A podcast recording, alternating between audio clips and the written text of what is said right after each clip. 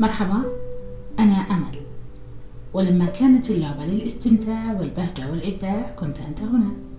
أهلا وسهلا فيكم في بودكاست اللعبة.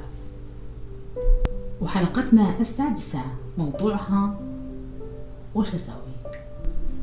في العلاقات بشكل عام وفي علاقة الأزواج بشكل خاص لا لتراكم الأمور. وش أسوي؟ بصبر بستحمل بحاول أغيره. وغيرها كثير من عبارات التخدير المضللة. ويحسب أنه يحسن صنعا. مهم جدا تكون مع نفسك واضح وما تمشي الأمور وتعديها وأنت مو مقتنع فيها ولا عاجبتك. طريقة بسيطة حذكرها لكم علشان تحل أمورك أول بأول وما تخليها تتراكم عليك. أمور حياتك هي واجباتك اللي لازم تحلها. وتحلها. صح. وبإذن الله تصل إلى السعادة والراحة. أولا راجع الموضوع مع نفسك. اسأل الله كيف ممكن يكون أفضل من كذا يا رب. ثالثا فكر. هل الموضوع يحتاج أنا أسوي شيء وأغير من أفكاري وتصرفاتي؟ إذا يحتاج غير وعدل.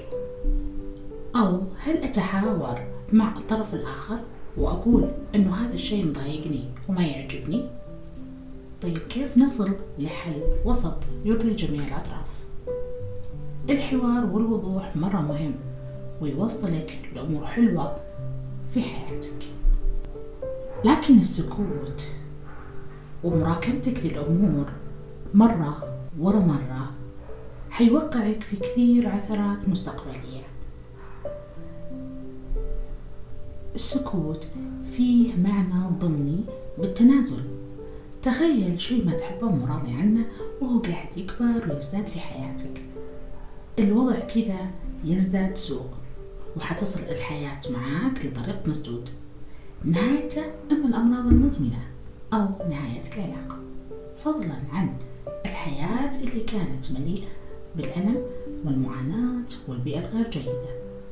واللي تأثيرها مو عليك لحالك بل امتد إلى كل فرد من أفراد أسرتك.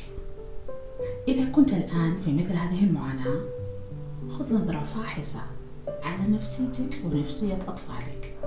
وانظر كيف آلت إليه الأمور. أرجوك ساعد نفسك بطريقة صحيحة. دمتم بود